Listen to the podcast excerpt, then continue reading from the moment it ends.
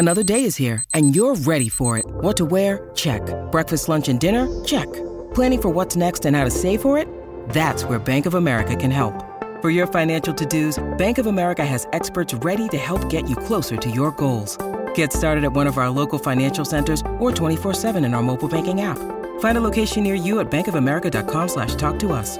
What would you like the power to do? Mobile banking requires downloading the app and is only available for select devices. Message and data rates may apply. Bank of America and a member FDIC. When you need mealtime inspiration, it's worth shopping Kroger, where you'll find over 30,000 mouthwatering choices that excite your inner foodie. And no matter what tasty choice you make, you'll enjoy our everyday low prices, plus extra ways to save, like digital coupons worth over $600 each week. You can also save up to $1 off per gallon at the pump with fuel points. More savings and more inspiring flavors make shopping Kroger worth it every time. Kroger, fresh for everyone. Fuel restrictions apply.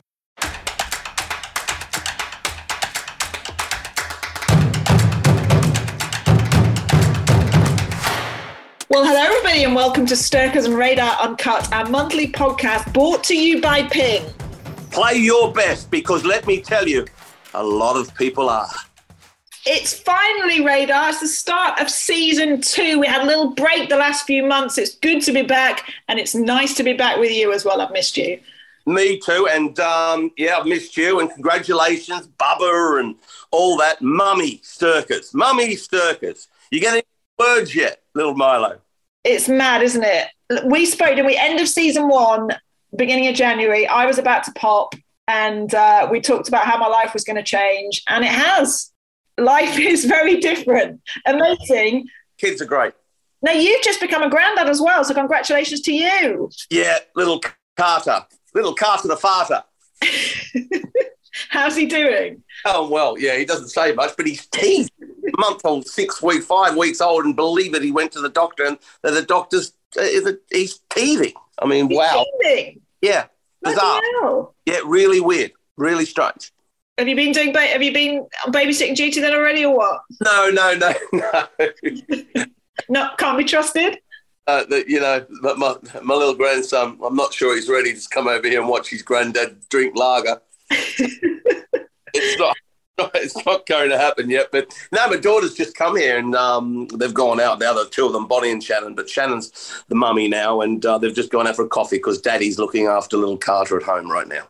Oh, lovely. Well, it's, it's look, we're so chuffed about for season two. Obviously, um, next few months going to be great to sort of chat with you every month. Obviously, support from Ping, fantastic. So much to look forward to. And I guess we're excited because you look at the world of golf right now, Radar. There's a lot to discuss, and obviously the Masters you've just been out. And for you, it's nice to be back on tour. You've been globetrotting quite a bit, haven't you? I know we'll get into the Masters with our next guest, but for you, is it just nice to be back on aeroplanes and just getting out there and experiencing it all again? Yeah, I went pretty early. I did seven out of eight weeks with the Middle East three there, then four with LA and the Florida swing, finishing at the uh, Players, and then three weeks off, and then back to the Masters, and three weeks off now, and then I'm back over there and, and very, very busy again. So it's um, great to be back with the fans and um, everyone back uh, to normality. When you get back out on tour, Sarah, you'll feel a sense of normality once more. The roars, the yars. Um, they were very missed, and we, we had it. Um, we, we had it bad for a while there, with all the silence, and but now it's it's back to normal. It is definitely, and I must just. Did you see this on Instagram? My little. I must just say a massive thank you to Ping as well for my little present. Did you see this on Instagram? Yeah, I saw the picture of it. Yes. On Insta, I've only been on that for eleven months. That Instagram, but gee, you can learn some good stuff. That's marvelous. That little part. Look at that. I mean, it's honestly, I was so chuffed. So it's got they've engraved his name on there. Milo Yeah. Sebastian Lars Stirk, and yeah, he's. I just, I can't wait to get him. You know, it's gonna. What was Ti- what was Tiger when he started? When he had a, first had a club in his hand, was he about eighteen months? Yeah, something like that. When he went on that show, I forget the, who the host was, but that little putter there, there goes a few vases. Yeah, I know, I know. I'm already trying to um, baby-proof my house. We had sick on the yellow sofa the other day, which didn't go down too well. Well, I'm not. I'm not. I'm not going to go there. no, yeah, no poo on the yellow sofa yet, but a bit of sick, which is uh, yeah, which is all good. Anyway, delighted for our first guest of the new season to say that we are joined by the one and only Butch Harmon live uh, from Las Vegas. Butch, it's great to have you on with us. Obviously, longtime friends and Sky Sports uh, colleagues but fantastic to have you with us uh, for the for the new season, our very first episode of Stirkers and Radar. So thank you very much. Good to have you with us. Welcome. My pleasure. Now, Butch, I have to say, we, we were just discussing there. I, I think that the last time we worked together was Masters 19. Obviously, then COVID hit. You've just been out the Masters with, with Sky Sports, obviously out there with Radar this time around. Just I always get asked every time a major rolls around. I always get asked on Twitter or Instagram, you know, your adoring fans from all over the world. Is Butch going to be there? Is Butch going to be there with Sky? and uh, and I, I, get sick of answering them to be honest, Butch, because I must get like numerous messages every time a major comes around. Just tell us a little bit about you, you at the minute where you are in terms of your schedule. Obviously working with Sky at the Masters, but what what does the world of Butch Harmon look like right now for you? Well, you know, Sarah, I'm kind of semi-retired. I don't travel much anymore to any tournaments. The Masters would be the only one I go to uh, this year. Uh, you know, I still teach here in uh, my headquarters in Las Vegas at Rio Secco Golf Club. Uh, you know, I kind of teach when I want and who I want, and uh, still do some corporate schools. Actually, I'm doing one this morning. After I get done uh, talking to you two lovely people, I'll go right back to work. Is, is it hard for you after the career and the life you've had to you know to even think about semi-retiring given given the success and given let's be honest how much you love the game of golf no, it isn't. Uh, you know, I, I still will always teach. I mean, uh, I just don't travel to tournaments anymore. I still love to teach. I, I, I, teach a lot of the average players. I still have a lot of tour players come out to see me. So I stay busy. I do as busy as I'd like to be anyway. Christy and I and our, our dog get to spend more time together now since COVID. So that's been kind of nice. Butch, were you tempted after the Masters, the 150th open with such success with Tiger? Were you were you tempted to go there for with Sky? I would have loved to, to be honest with you, Radar. I love St. Andrews, and uh, it's a fabulous place, and uh, have a chance to do the 150th Open would have been great. But it just, uh, I really cut back on travel. Uh, I really don't travel overseas very much anymore. So, you know, I'm sneaking up on 79 here, even though I'm only about 15 mentally. So that, that kind of wears me out. And uh, so I'm just kind of hanging back and uh, not, not doing as much as I used to. But I, I will definitely be watching. So tell us about your, the, the tour roster for you. Obviously, players traveling to see you in, in Vegas. Who, who still who do you still count as pupils then? Uh, the people come see me. Let's see, Harold Varner, who I've had a lot of success with the last 10 months, Webb yeah. Simpson, uh, young player Maverick McNealy that lives here, uh, girl on the uh, LPGA, Danielle Kang, who's like number five in the world. She lives here. I still work with her. And then I have the odd uh, wannabe guys that are on uh, the smaller tours that come and a couple European guys that play over in your, your country that come. So, you know, we I stay busy. How cool was it to be back at the Masters then, Butch?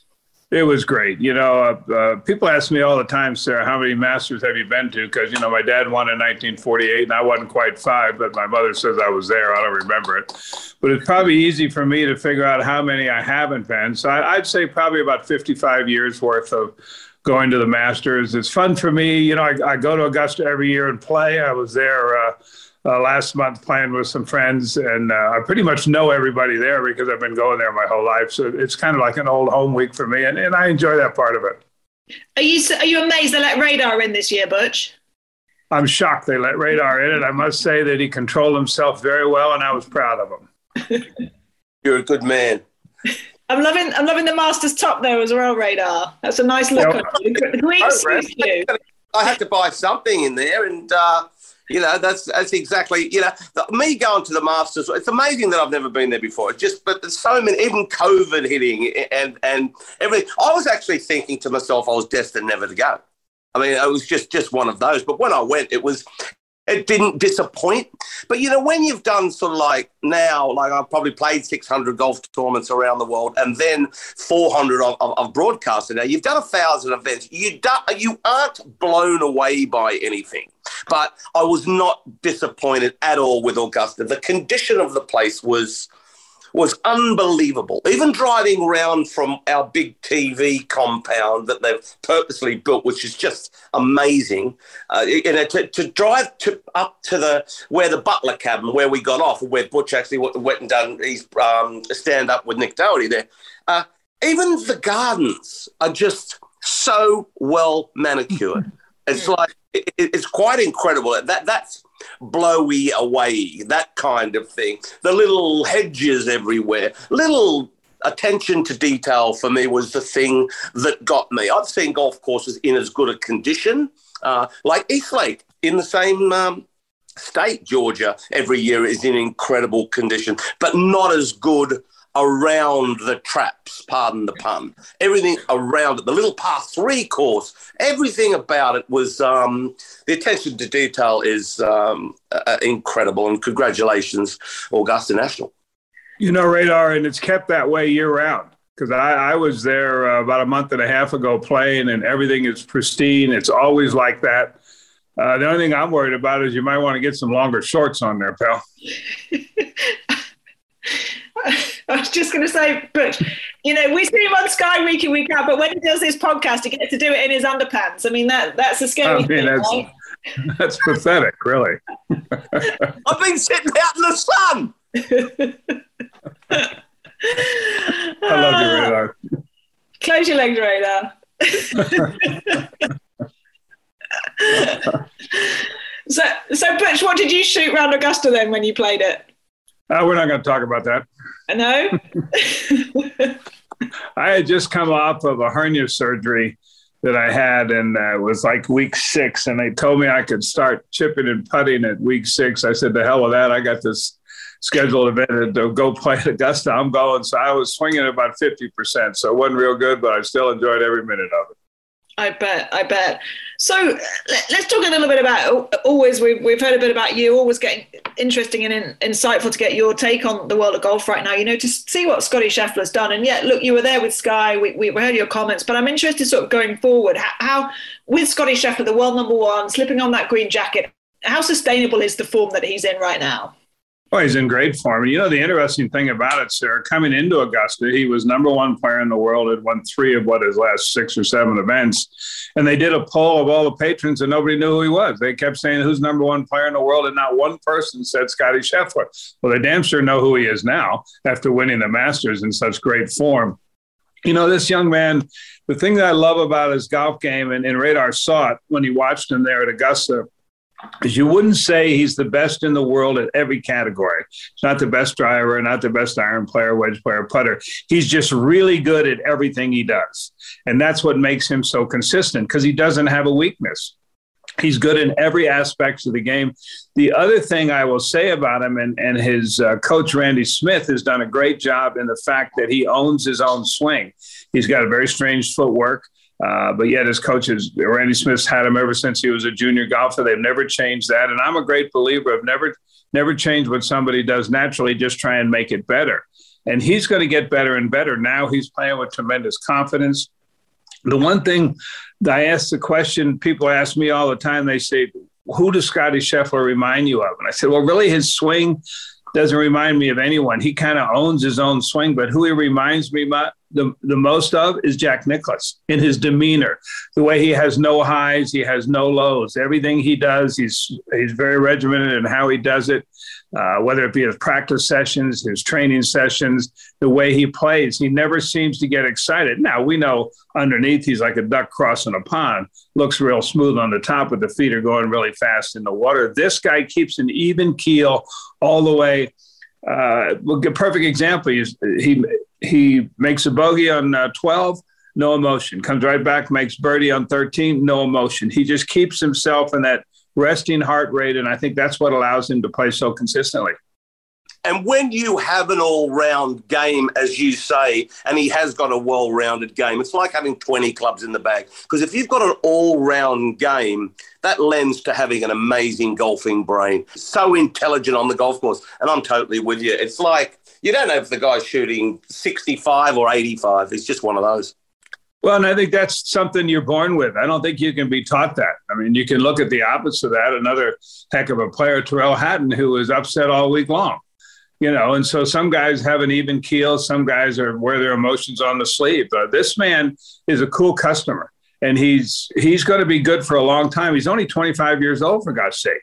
I mean, he's not a very old man to get to number one in the world. That was pretty impressive too. And do you do you see how do you see the the, the landscape of, of the top of the world golf rankings next sort of couple of years? Do you see it? You know, we've got so much talent. We're blessed, aren't we? Especially a lot of these young guys coming through. Do you see any player dominating, or do you think we're going to see this jostling for position when it comes to world number one? Oh, I, I, think world number one is by committee now. I don't think we'll ever see a Tiger Woods or a Greg Norman that held it for years at a time.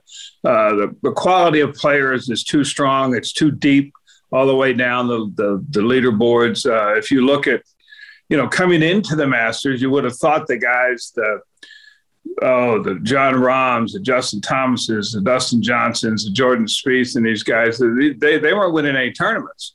You know, so so you had uh, Scheffler was at the top, then you had Cam Smith who had won the Players. All the other guys that you think are superstars, uh, hadn't really won yet. This is why I said this Masters was going to be one of the most exciting because I don't think we could pick a, a, a favorite before the week started because there was so many players that were there that had a chance. And if you look at the quality of golf, if you looked at the leaderboard at Augusta and how good everybody played, if you look at last week at Hilton Head and look at that leaderboard, I mean, heck, there was like 15, 20 guys within two or three shots on Sunday. I mean, the, the game is in a great place. There's no doubt about it.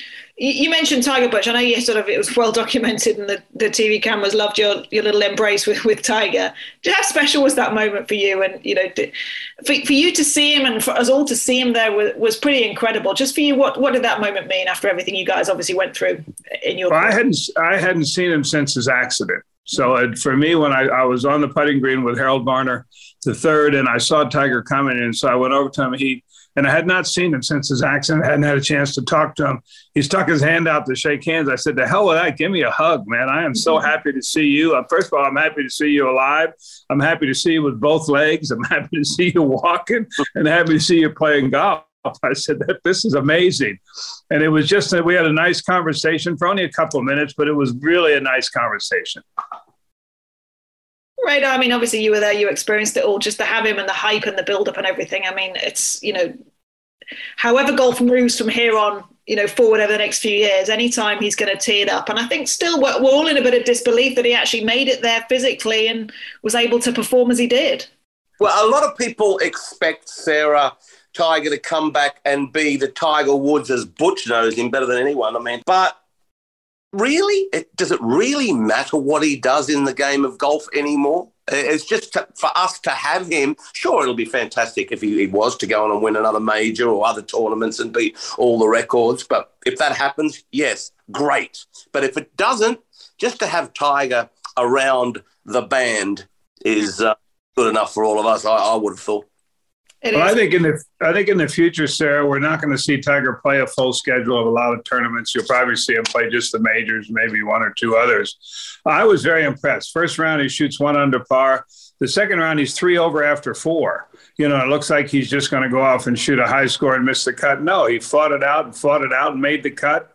You could see he was laboring on the weekend trying to walk. He's very good. Uh, I've never met a a golfer in my life that can uh, endure pain like this guy can. I mean, I know in the years I've had him, he's won tournaments with a sprained ankle, and he would just tape it up and never let anybody know he was hurt. We could finally see on the weekend that the fatigue got to his leg, and he wasn't able to play as well as he had he had wanted to. But for me, that he was able to walk 72 holes, I thought was a miracle after what he's been through. A lot of people said, "Well, it was the Tiger Woods show." This, I said, "Let me tell you one thing: when Tiger Woods shows up, he drives the needle." Mm. He he he drives the ratings. Everybody that's made a lot of money in the last 25 years, you can thank Tiger Woods because he's the one that promotes everything and the one that gets juices flowing. The other thing Tiger Woods has, which is unusual, you have half the faction that love Tiger Woods, then you have the other half of the faction that don't like Tiger Woods, but they all watch because they just yeah. want to see what he's going to do, and that makes great television. I don't know anyone who doesn't like Tiger Woods. I, I, I honestly, they all speak about Tiger Woods. First thing is, you know, you talk about someone winning a championship, Butch, and then all of a sudden they go, well, what, what do you think about Tiger? I mean, it always comes back. and it's like, no, it should. Like it's, I've never asked you this question. You were in charge of Tiger Swing in '97 when he won his first, Butch, yeah? Uh huh. What were you thinking? I've never asked this question. I've sat down with you in the truck. You've had me in stitches many times. What were you thinking when he went out in 40? You know, fortunately, it was the very first nine holes. That was the first thing I thought of. Uh, he was so amped up on the range. Uh, it wasn't that he was nervous; it was anxiety. He was just—he was like a, a racehorse at, at, a big race in the starting gate. He wanted to get out so fast that he just got out of sync tempo wise. And the thing that turned the whole thing around, I think, was the putty hold on 12 from off the green. That pin was in that left corner and he missed the green over the green and he putted it up and he holed it from back there. And that kind of got him going. And then all of a sudden he went 40 30 and then he ran off and won by 8 million shots. Yeah. Yeah. Amazing. How much do Butch do, do players still talk to you and just in the game? You know, I think I think if COVID's taught us anything, you know, what's going on in the world right now, we all have a greater appreciation, don't we, Butch, for, for life and, you know, our loved ones and just trying to appreciate each and every day. But, but how much do, do, players and, and people in the golfing world still talk to you about Tiger and that, just that absolute mental strength and that ability to defy the odds and no matter what happens, that resilience to get up the next day and put one foot in front of the other and drive forward and, and try and improve and, and be the best you can possibly be? Well, I think the one thing is the trait that Tiger Woods has, and I used to use this to, to my advantage with him. If I really wanted him to do something, I'd just tell him I didn't think he could do it. And he said, What do you mean I can't do it? And then I'd put it out there. And of course, he's going to do it to prove you wrong. So you can never say never where this guy's concerned. He, he's, he's got a, a lot of golf lives. He keeps coming back from a lot of catastrophes. The other thing is that you just look at his record. I mean, you look at what he's done. I think that, and Radar will attest to this as a former player. I think the greatest achievement Tiger Woods has ever done, it's not necessarily the 15 majors or the 80 something tournaments, it's 142 cuts in a row. That's seven years of never missing another cut. And Radar can speak to that because he played for a long time out there. That is just absolutely unbelievable. And that is a record you can you should never say never. I can't imagine anyone coming close to that. What do you think, Radar? Yeah, well, no, no, no, no. That, that, that, but there are so many records. Yeah, that was just, he went like 350 times or something without missing a, a putt within uh, from three feet and in as well. That, that one blows my mind. It might have been 427. It was just an amazing statistic. Like I was missing one of those a week. I mean, you know, he, he a three footer and he, he went, well, well for year, basically. And, you know, you were there when he, he won the, you know, we go back, to speak of the Masters, but you've got to speak of that Pebble Beach. That, that Something like that is never, ever. No one's going no. to 15 shots. Yeah, well, he was the only one that was under par, first of all. And what people forget, Radar, on Saturday, he made a triple bogey seven on the one of the shortest holes on the course on the third hole, and he still won by 15 shots. I mean, that, that cannot happen. I'll tell you a funny story about that. Our TV tower was literally right behind the 18th green, and I was in the tower with with Livo getting ready to do our post game show. And I came down out of the tower just because I wanted to give Tiger a hug and congratulate him. As you know, Ernie Els and Miguel Angel Jimenez finished tied for second. 15 back. And I'm standing next to Jimenez as they're putting out on the 18th hole. And Jimenez, who is a funny guy, as you know, says to one of the USGA's officials, oh, Excuse me, can you tell me where the playoff between Ernie and I starts for the other tournament? Because this, this one was a total wipeout. that was pretty. And then he went on the very next month and won the Open Championship in St. Andrews by eight, I believe. Yeah. Amazing. Look, I, I, Butch, we've got, we're not going to keep you because I know you've got well, you got. No, I'm fine. I got you, plenty of time. You're good for time. We're going to get on to. We're going to do this little thing with you. I guess we do a little quick night. I did want to ask you. Just we're talking about players, obviously with the Masters. We talked sort of about you know top of the world rankings. If you're happy to just a word on Phil as well with the PGA coming up. It, and, and to get your thoughts on Saudi, how you kind of see the landscape as well with, with golf right now. I mean, Phil, first of all, do you see Phil coming back and playing the PGA before we get onto the Saudi stuff? Do you, do you think he'll tee it up? You know, I have no idea. I haven't uh, had any conversation with Phil. I don't know anybody that has had a conversation with him, so I, I really have no idea where. I, I'm, I haven't heard that he's played golf anywhere. I did hear he was in the mountains skiing, uh, and he had a full beard. He looked like Santa Claus. I, I did hear that, but I have no idea. I saw that he did enter the U.S. Open. He and Tiger both said it, had their entries had to be in uh, last Friday. Uh, now listen, Butch. So quick nine, quick nine questions for you. You ready? Yeah, I'm ready. Hit me. Wing you most admire on tour? Uh, right now, Scotty Scheffler. I admire everything about him. The way he goes about his business, the way he handles uh, success and failure. I think he's remarkable.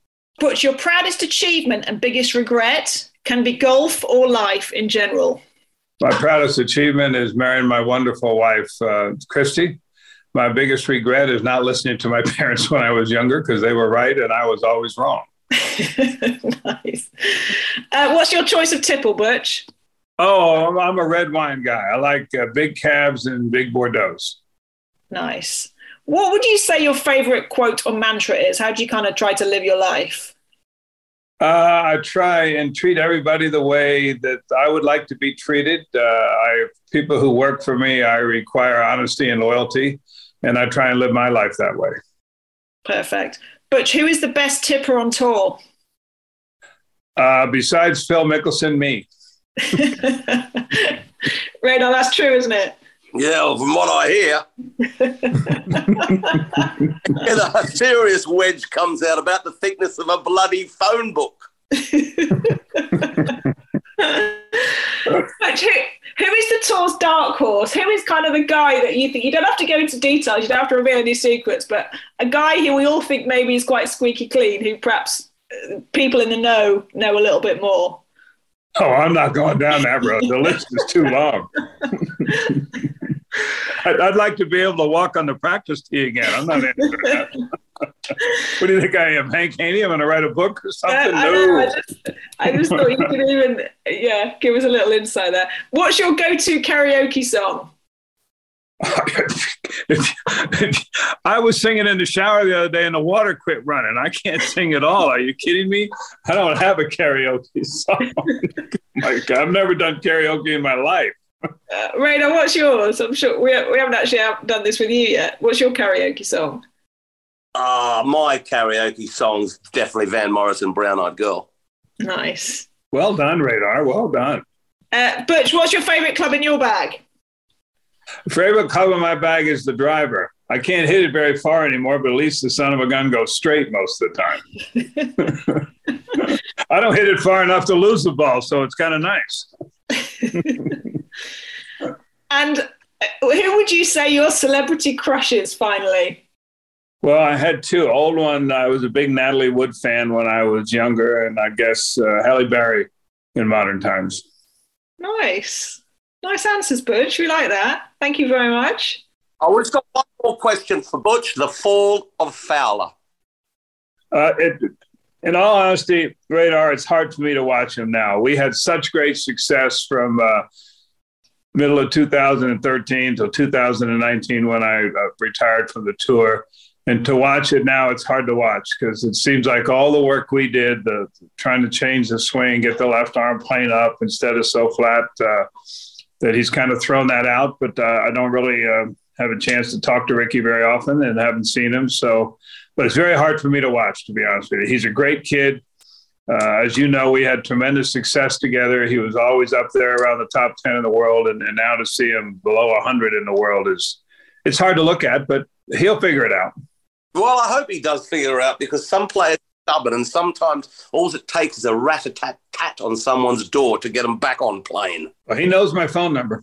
Yep. I thought you'd say that. Good on you, Butch. Excellent, Butch. So listen, what's that? so in terms of the media stuff? Is it we won't see you this year, but we'll see you next year at the Masters again? Uh, possibly. We'll have to wait and see how that plays out. That's a long ways away. So uh, I will say this, sir. I I enjoyed being there. Uh, I had some good times. I took a uh, I took a lot of stick on the range from all of. All the caddies said, "Hey, we thought you were dead. Look at you." I said, "I am dead. I'm a I'm a ghost. So be quiet." and I loved being back at Sky. The only downside was Livo and you weren't there. That was the two people that I missed the most. But we had a great broadcast team, and we had a great broadcast. So I always, you know, 25 years I've done Sky. Uh, I missed being at the touchscreen with you, though. You and I, uh, Sarah, we've had some fun at the touchscreen. Listen, I was thinking about that. We used to, yeah, in, in that little studio, and we used to do a little segment at the end, right? I'm sure you remember this when we did the, the Ask Butch at the end, and you know the social media. We got some good questions. Half of them we couldn't even read out, but we kind of we had a little discussion, didn't we, Butch, between the two of us, and you kind of picked your favourites. But they were they were good times. I, I love working with you in the studio. I, yeah, I, I missed you too. It was uh, they were special times. Well, everybody all over the UK, we all miss you, Sarah, but we're also very, very happy for you and your little one. I, I can't tell you how happy Christy and I are for you. It's great to see your wonderful smile again and see you back to being the Sarah that I've always loved. Oh, thank you so much. I know. Well, hopefully you get to meet baby Milo one day. I um, want to. Yeah, but he's keeping me very busy at the minute. So, uh, but yeah, we were watching you. We were sat on the sofa watching you at the Masters. So, uh, no, look, it's been great to have you on. As I said, our first first um, episode of the new season. So, really appreciate your time, Butch. Thank you so much. Thank you. Uh, it's my pleasure, uh, Radar. Always a pleasure to be around you. You are the absolute best. I don't know what's inside your head, but I sure like it when it comes out. Mate, I just can't describe what's inside this head of mine. hey, by the way, Radar, I saw your mate uh, ah. Jack Newton passed away the other day. Oh, very sad. Yeah, I've told you always to Jackie's wife, Christy and uh, Clint, son and daughter and grandchildren. We were so very, very, very sad. Very well, sad. He was a great guy, and, and he's definitely missed. Thanks, guys. I enjoy being with you. Anytime, Sarah. Anytime, Radar. Just Thank give me a holler. Uh, anytime you need, anytime you can't get anybody to come on, you know you can always trust me. I'll be here for you. Listen, we will. And next time you come on, Butch, Radar will put his trousers on as well. So we'll have none of that nudity going on. Ooh, I was Woo! a little nervous about that. we'll see you soon. Take care.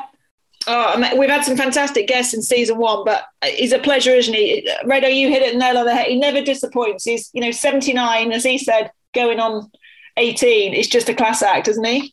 He certainly is one of the great coaches, a fine player in his own right. Uh, yeah, his, his son Claude's going very well as well. He does some stuff with Sky, but Butch has been unbelievable. Every time he says he's, he's 79, actually, he's one under, one under 80. That's about our par these days.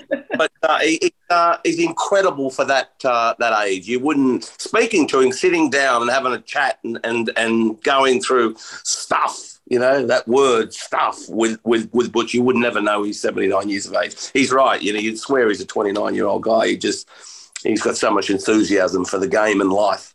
Brilliant. Interesting about Rickie as well. I mean, you look, I remember talking to, to Butch about Rickie a few years ago, and, there, and he sort of, as Butch often is with his players, you know, particularly a young guy like Rickie at the time, you know, a mentor to it. And you just wonder why when a player such as Rickie struggling like he is, why he doesn't reach out? Is that is that is that a stubborn golfer's mentality, Radar?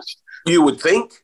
You would think because you know whatever he's doing isn't working. Hmm. And, uh, you, have got a consistently top twenty player in the world, so many great finishes in majors, players champion, uh, all that sort of stuff, and uh, he just no, just won't he's stubborn. Golfers become stubborn. He's a new dad now. I don't know what to say really in that respect, but we've seen it all before. And the game needs Rickie Fowler.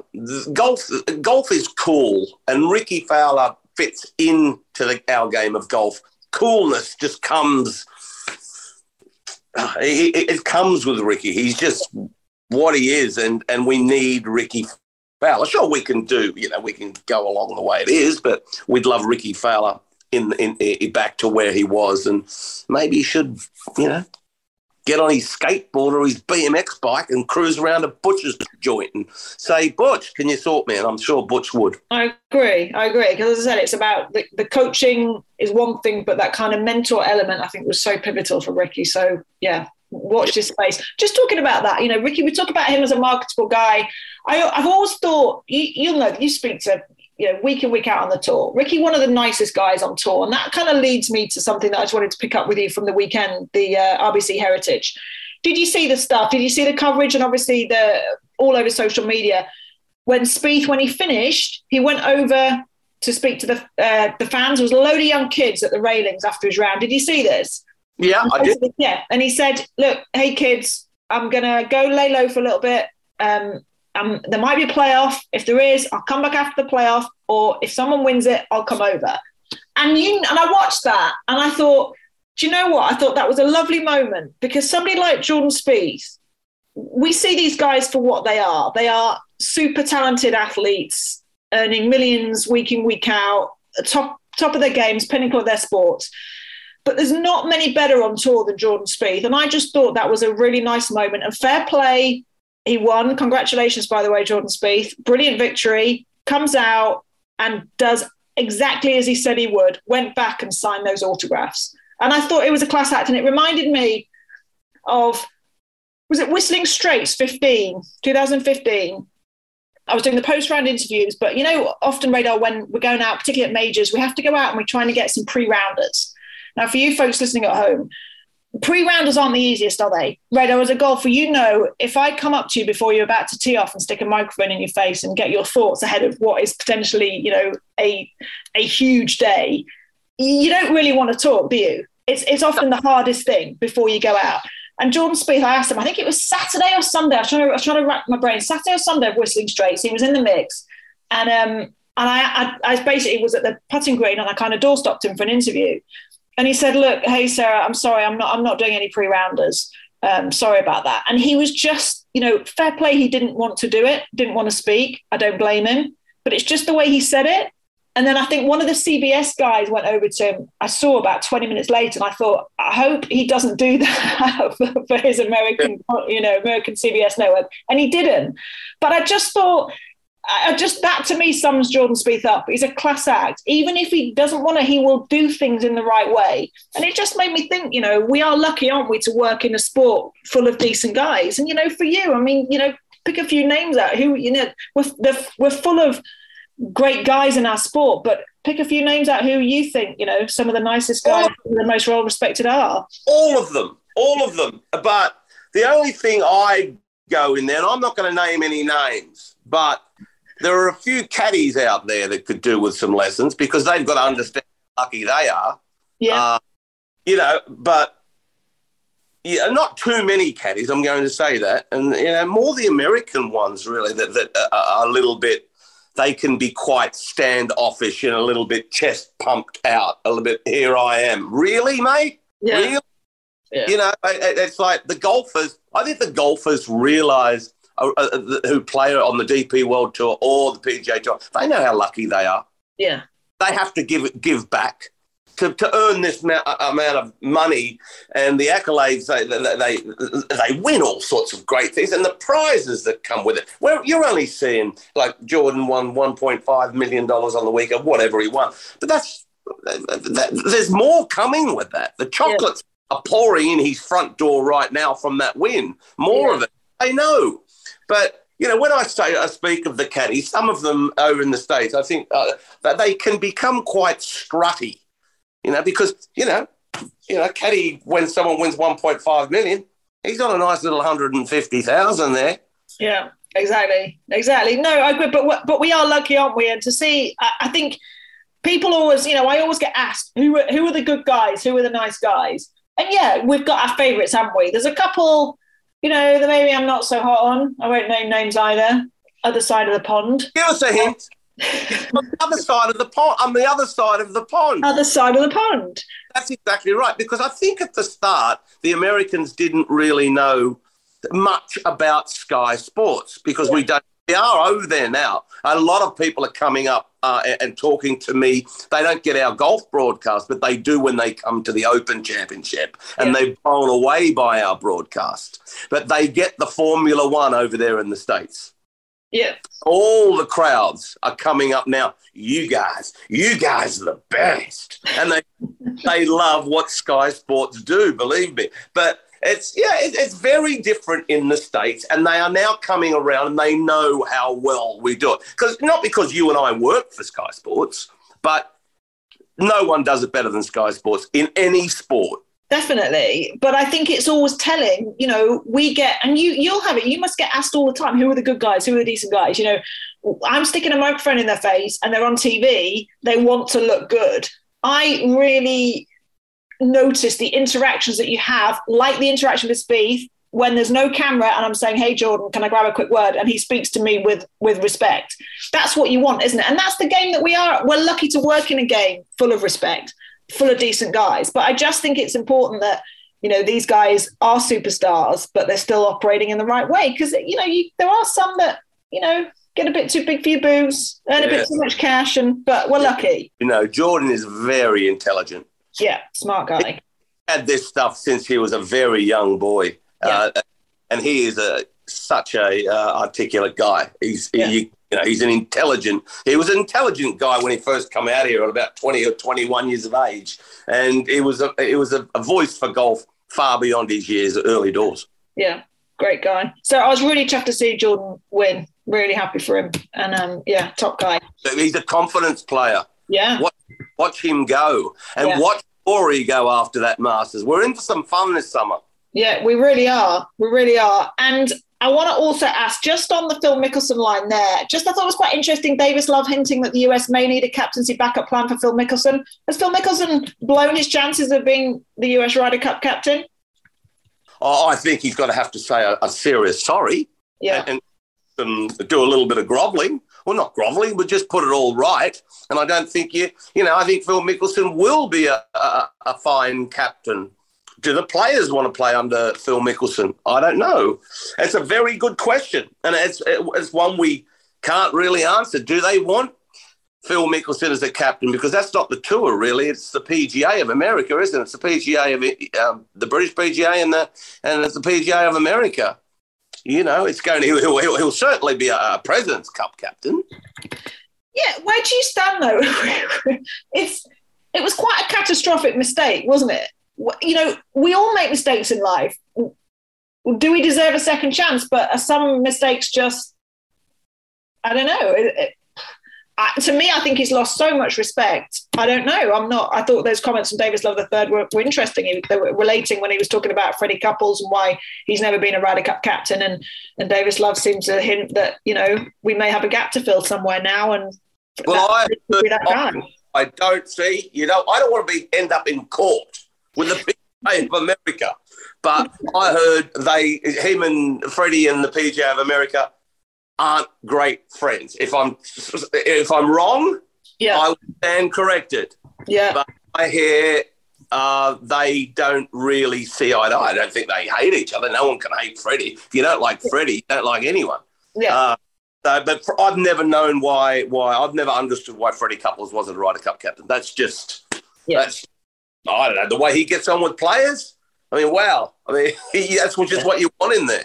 Yeah, exactly. But I thought it was interesting that Davis Love III has verbalised that. And Phil has just, as we heard from Butch, Phil has just gone AWOL. Yeah. Is he going to take a seriously long time out? Will, after everything that's happened, will he become, will he be, will he be future Ryder Cup captain? We don't know. Um, no, it'll be very interesting. It will. It'll be No. such, in your job. I'll tell you what. I'll be very jealous about that because you'll have some interesting presses. But also, Phil, you know, what's interesting for me is talking about, I guess, honesty and transparency with players. You know, when he comes back, how is he going to handle that? You know, we've had it a little bit with Phil. Sometimes he gets to a tournament, he's like, no, no media, don't want to do media, don't want to talk to anyone this week. You know, gonna, for me, he can't do that. Whenever he, he comes back, he's got to front up and he's got to do all the media there is. And he's got to stand up there, be a man, and, and answer all the questions that come his way. Don't you agree? He needs to do that. He needs to front up. Phil, don't play. I believe you can fix it. Say sorry properly. Yes, agree. Uh, what I don't want to see happen is Phil lays low for a few months, comes back and says, "Oh, that's all in the past now. That's all. That should all be forgotten. I just want to move on and play golf." Bullshit. I, he needs to come back, like you said. He needs a proper apology. You know, we talked about Tiger with Butch. He did that. Tiger did that. Oh, he stood up there with a Yeah. family everywhere, Yeah, and he did it. He manned up. yeah, You know, that's what Phil's got to do. yeah. It's just the way, you know, we all do it. Uh, you, you just got to, you know, you, you, you put your hands up sometimes. Yeah, you put your hand up and say, I royally messed up. I'm asking for forgiveness, answer questions, and then try and move on. Don't bury it under the under the carpet. I've got a feeling we might be talking about that, right Radar, next time he comes out and says, right, I'm teeing it up at, at the PGA or whatever. So, yeah, I'm sure we'll be discussing that one again. Um, Robert Garrigus, um, apparently the first tour member to apply for permission to compete in the uh, Saudi circuit expected to play the LIV Golf Invitational at Centurion in London. You just said there in the call with Butch, you you've been hearing quite a bit, haven't you? Yeah, I have. What's happening? What's going to happen? Oh, we're all going to go and watch that. Oh, bring Robert on. Brilliant. Brilliant. Oh, man. Robert Garrigus is coming London. The one we've been waiting for is going to be teeing it up. Oh, bless you, Robert. Bless you. But why wouldn't you go there and play for some coin? oh, just with tournaments in Saudi, I wouldn't go. Well, well, who else is going to be joining Robert at Centurion Radar?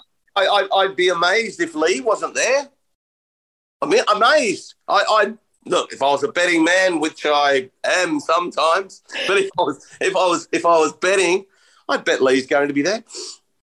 And if I was, uh, maybe I'm wrong, but if if um, nothing wrong with being wrong, Phil.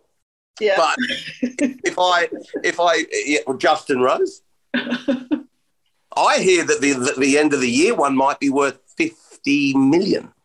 If someone comes in to your baby clothes shop, Sarah Stirk, says, What I'm going to do is I'm going to inject four million first prize into your uh, shop, into your business. Are you going to go, No, take, there's the front door. I'm sticking with the, the ones I'm with now. I'm not going to take your money. I, I don't want the money that you want to inject into my business because golf is a business. Are you taking it or are you leaving it? Well, you have to look at the repercussions. Mm. So, Ryder Cup captaincy. you've got- exactly right. they do that, they're gone. You would have thought that Lee and Justin maybe wouldn't be Ryder Cup captains. Okay, they probably know that, or maybe they won't. They'll maybe they'll forgive them. Okay, so there's also the other element of, you know, if you're a Ryder Cup captain, you're not going to do too badly, are you, commercially? Things are going to come your way. So you've got to weigh it up and say, if I'm doing this and I'm taking it purely for the money, am I going to lose one of the greatest honours in my career? Yeah, I, I, I totally understand. But these two boys, Westwood, and these are the two that you know. I'm just clutching at straws here. I'm just. I don't know that they are going, but I, I at their their at their age, you know, is Phil going? Is, is Phil not coming out to play? You know, at the Well- moment because. he's Going, he's going. Well, okay. I've done everything here. I've won my five, six majors, whatever, and I'm, I'm, I'm going to play on this breakaway league. Yeah. We don't know. And we want to know soon because it's been a bit. I'll tell you where it will all be announced. I'll, I'll, it's, going to be the PGA. Yeah. They're going to do it. We thought it was going to be all announced at the players, Yeah. and then we thought it was going to be at the Masters. But no. But where are they going to do it now? They've got to start announcing the players they have. They can't have Joe Blogs from down the street who plays off six playing. Yeah, for all this money, we've got to have stars. They have to. Who's going to televise it? I know, and uh, but I just it's it's not about for me. It's not about just going. Yes, you're going for a big paycheck, and that's a, debatable anyway. You know, you look. We've talked about this before. How much money? How much money do you need? Or or some of the guys said if it's so much, it's just it's hard to turn it down. But these guys are multimillionaires anyway. It is a money grab. Of course, it's a money grab. Money grab. There's no doubt about it. But Uh, it's not are a lot of- like a lot of it's not like they're on their uppers and they need a you know people and- want a lot of money. They want a lot of money. You know, oh, I'm not one of those guys. That's why I drive around in a 2012 Vauxhall Corsa. you do as well, don't you? No, I do. you do. You do. But that's what we love about you. So, yeah, so we're going to find out very soon. But at the moment, we think the only person that's kind of that we kind of know might be there is Robert Garrigus. And as you said, that's a, that's a ratings hit right there. Well, there. uh, you know, I was just bless him. Yeah. Uh, it- yeah. I like that. Yes, you can see it. You can go, okay, he hasn't really got his card. yeah. Uh, he was he wasn't on the tour for a certain amount of time because he was what was he doing? He was He was being a naughty boy, Radar. yeah, He was having being a naughty boy. chuffers. He was having a few chuffers, and then, I wouldn't be having a few chuffers around, around where this tour is sort of named after. Wouldn't be having a few chuffers there.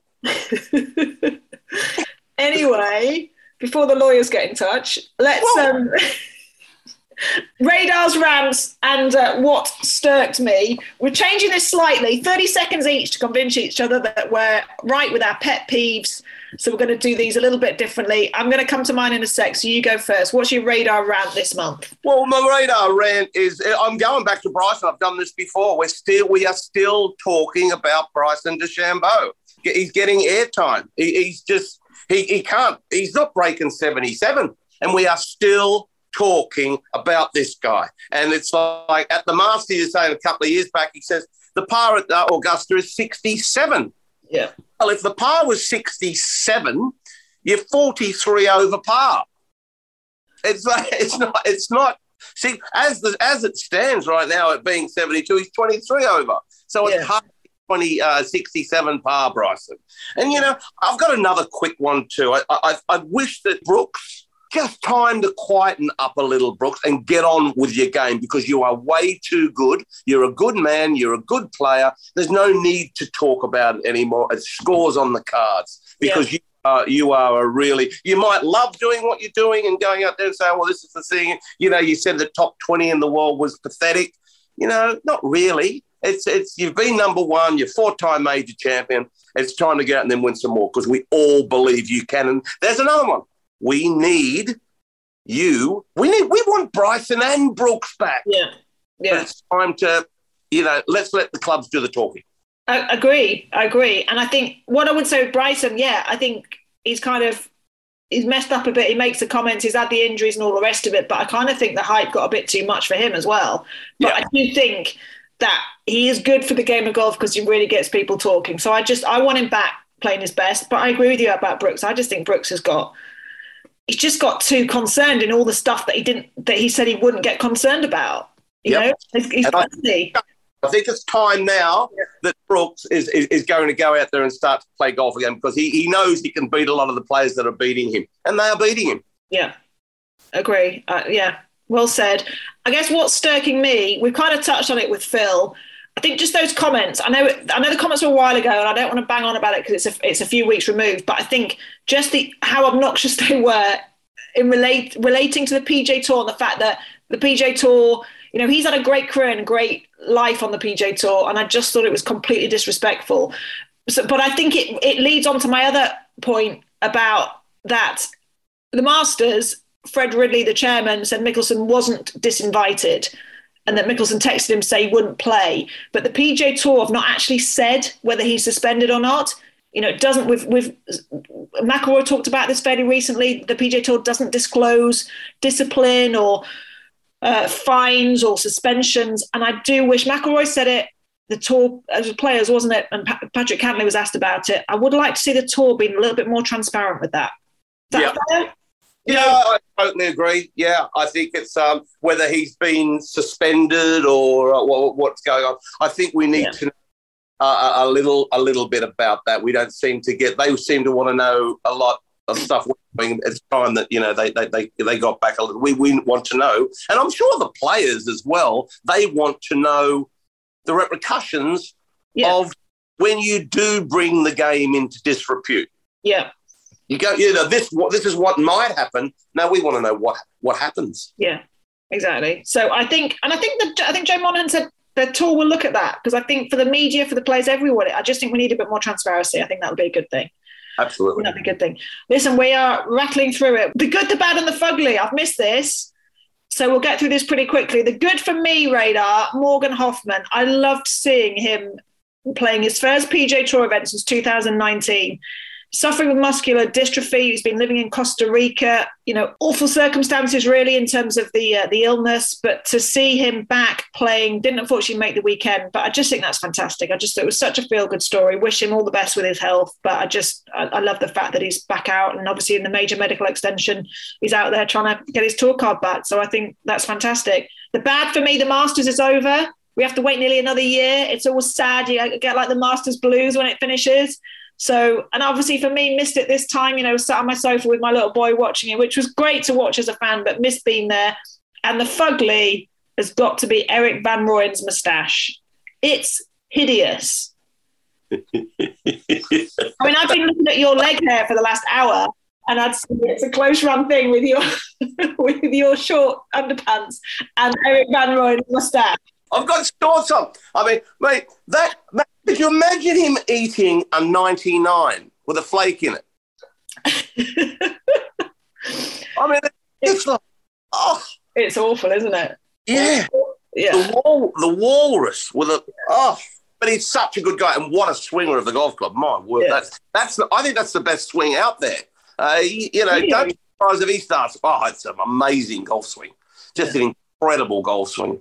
But you upset about the Masters, Sarah? Don't be upset about the Masters because very soon, okay, we've got the PGA before that in Tulsa, Oklahoma, where it's going to be so very hot. But the 150 o- Open, amazing. Yeah, totally amazing. Totally amazing. And a little punchy prediction. We, we always like that. I'm going Spieth for the Grand Slam. Well, Spieth for the Grand Slam. What for him to win the career Grand Slam? Yeah. Yeah, yeah. Well, that's next ne- next major. The PGA. It's the only one that hasn't won. Uh, yeah, but you know, once they start to get their backsides in the air, these golf professionals, Spieth will get his backside in the air after winning the Heritage, but so will Rory McIlroy after running second at the Masters. Okay, a lot of people say Rory McIlroy comes back when he's out of contention and, and throws in a top five. He backs into a top five. You've still got to be great to do that. And uh, Rory McIlroy, yeah, he's trending the right way. And uh, that, that's, that's, that's what everyone wants to see. Rory McIlroy trending the right way. I just wish Jason Day would. I don't know what's happened to him. We spoke about Rickie Fowler, but Jason Day Yeah. can't. Jason, get yeah, pull the finger out, son. I know, I know. And radar, we have a little we'll have a little treat for our listeners. We've got a new quiz for season two of Stirkers and Radar. It's called Give Me a Clue Who. And we've got to guess the golfer based on a clue using their player bio in the tour's website. This is going to be good. I'm no good at these things. No. So producer Pete is going to be the quiz master. And I think we got six questions. So we're going to run through the six and then we're going to see. So we're going to keep a running tally to see who is the uh, who is the quiz champion at the end of the season. Right. So give me a clue who. Pete, Here we go. All right then. So number one, who in 1995 decided to quit golf temporarily to sell cell phones and car stereos in Seattle before going on to win a major? Well, I know who that is. Am I allowed to say it? you got to write it down. Okay, got it. Okie doke. Number two. This Hollywood superstar was honoured by the Queen aged 22 and is a big fan of pizza and movies. What? Red, have you got this? No. He's not even a golfer. Yeah, it's a golfer. Are they American? I'm not giving extra clues. That's the clue you have. I have no clue. Can we get can we get a little clue? I'm being told, no, we can't give you any clues. That's a big. It's a big enough clue. Come on. Hollywood superstar honoured by the Queen at 22. Yeah. Number three. Whose first sport was fire dancing, and in 2009 came second on Big Break Disney? Where have you got these from? Listen, you have to do the research before you interview them. Parties. You've got to do the. You need to do this research before you interview these people. You must have read this. You must have read about the Big Break Disney one. I've read about the Big Break Disney. So, but 2009 they won Big Break Disney. Came second, Second, yes, on Big Break Disney, and their first sport was fire dancing. Radar, do you know this? I'm Australian, for heaven's sake. Um, Okay. Number four. This two time Solheim Cup winner married a PGA Tour social media manager over Easter weekend in Jacksonville. Gotcha. Yeah, Gotcha. I got that. Yeah, I've got that. Okay, number five. Who enjoys skippering a ship while snorkeling and deep sea diving? Well, at the same time. I think I know who this is. Good girl.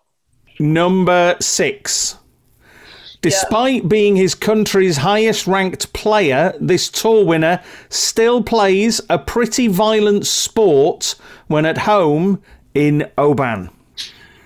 I've come good at the end, Radar. Good girl. A bit of a shaky start, but I've come good at the end. Well, I can only get two of these.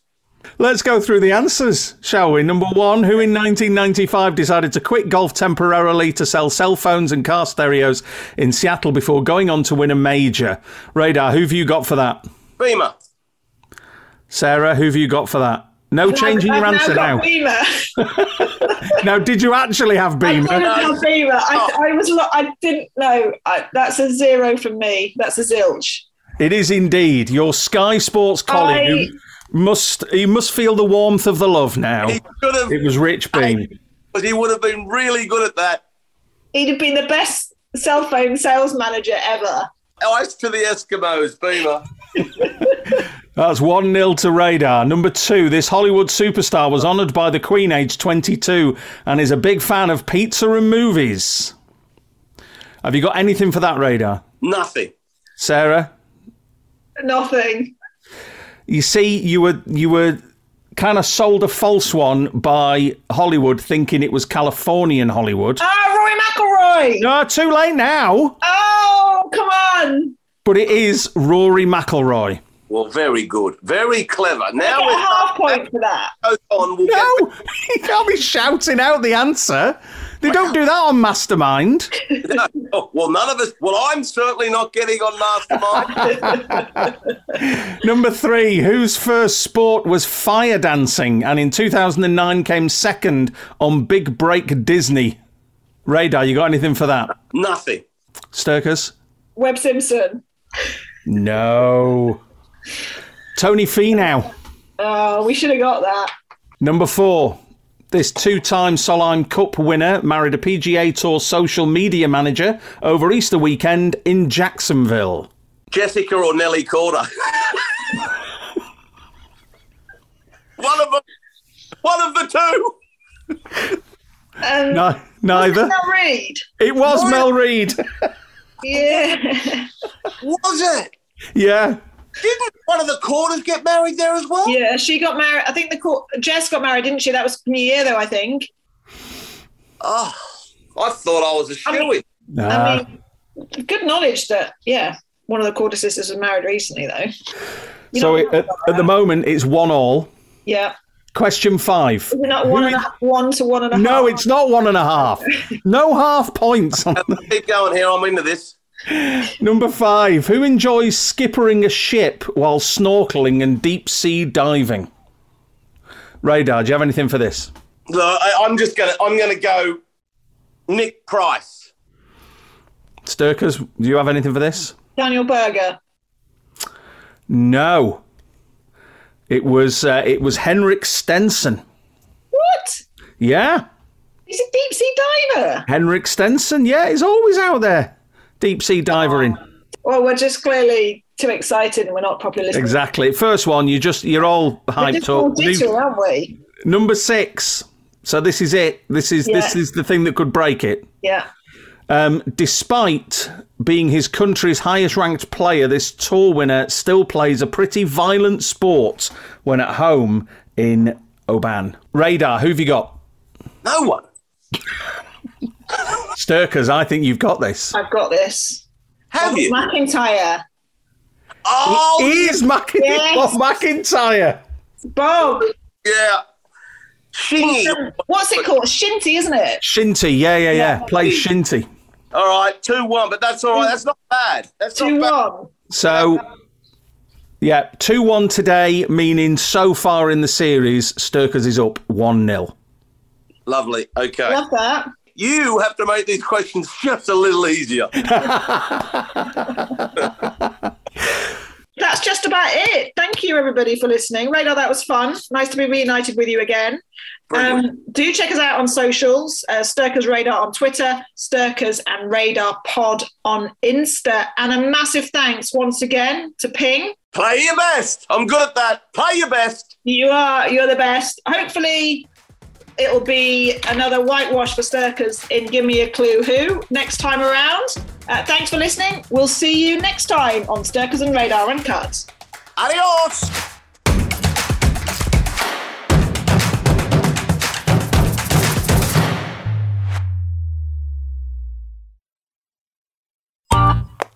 This has been a Monkey Pants Productions podcast.